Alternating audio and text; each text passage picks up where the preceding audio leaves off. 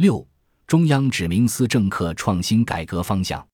党的十八大以来，中央高度重视教育工作和思想政治工作，要求各级党委、各级教育主管部门、学校党组织把思想政治工作紧紧抓在手上。二零一九年三月，学校思想政治理论课教师座谈会召开，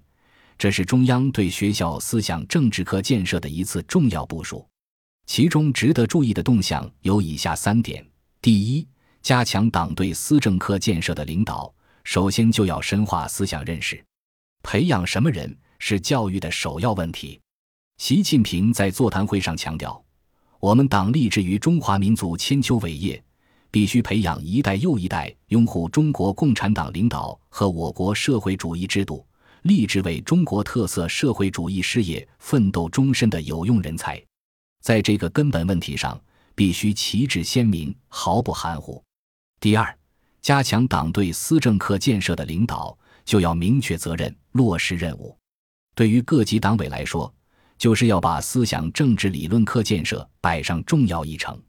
对于学校党委来说，就是要坚持把从严管理和科学治理结合起来。学校党委书记、校长要带头走进课堂，带头推动思政课建设。